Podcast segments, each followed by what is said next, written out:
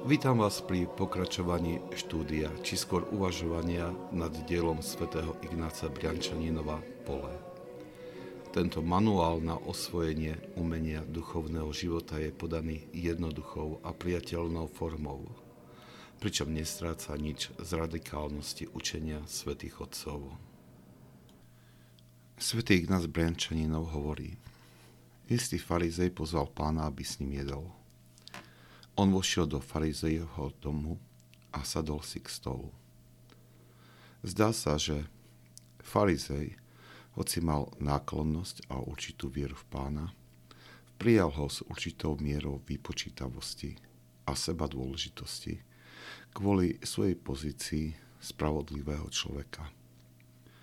Ak by tomu tak nebolo, čo by mu bránilo utekať v ústrety božskému návštevníkovi, úctivo padnúť k jeho nohám a ponúknuť si dušu a srdce ako koberec pre jeho nohy. To sa nestalo. Farizej minul požehnanú príležitosť uctiť spasiteľa ako spasiteľa. Istá žena z toho mesta, dobre známa prostitútka, využila túto príležitosť. Ponáhľala sa do farizejovho domu s nádobou s voňavým olejom Vstúpila do izby, kde sa podávala večera a začala umývať nohy spasiteľa svojimi slzami a usušila ich svojimi vlasmi. Poboskala spasiteľové nohy a natrela ich voňavým olejom. Slepý farizej nevidel čnosť, ktorá sa ukázala pred jeho očami. Skutok, ktorý odsúdil jeho chlad a mŕtvosť jeho srdca. Pokušenie a súd sa začali plásiť v jeho srdci.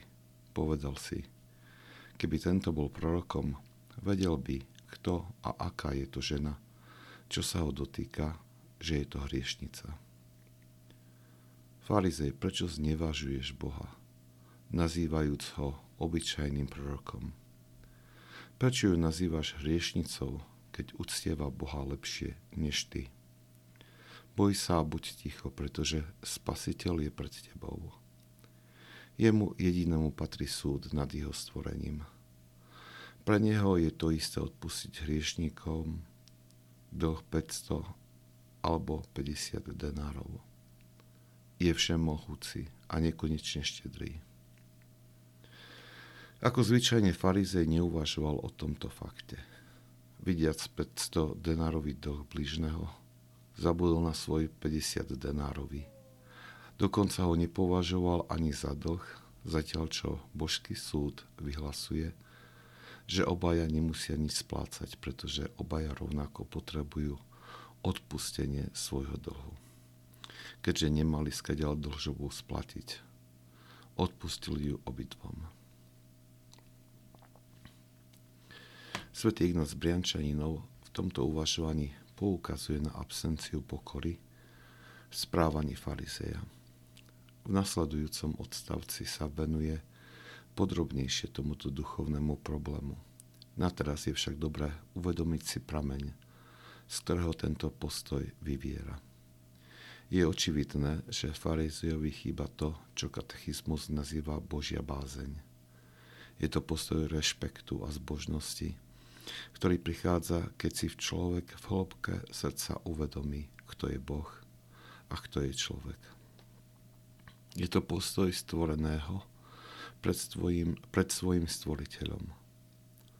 Božia bázeň je nevyhnutná podmienka pravej zbožnosti. V súčasnosti nenapomáha k pestovaniu Božej súčasnosť nenapomáha k pestovaniu Božej bázne je vnímaná ako relikt minulosti, kedy ľudia nechápali, že k Bohu môžu pristúpiť ako svojmu priateľovi. Toto zmýšľanie, toto zosadenie Boha z trónu alebo postavenie, sa, postavenie ho na vlastnú úroveň, ktoré badáme v mnohorakých podobách, však nevedie k, k pravému prehlbeniu nábožnosti, skôr naopak. Dbajme preto o udržianie si Božej bázne. Pomoc nám môže aj dodržiavanie malých, ale dôležitých vecí. dôstojné správanie sa a zachovávanie ticha v chráme, rešpekt voči posvetným veciam, správny postoj pri modlitbe a mnoho iných gest, ktoré budú usmerňovať srdce, aby si udržalo bázeň pred pánom. Ak sa vám tento podcast páčil, prosím, odporúčajte ho tým, ktorým môže duchovne poslúžiť.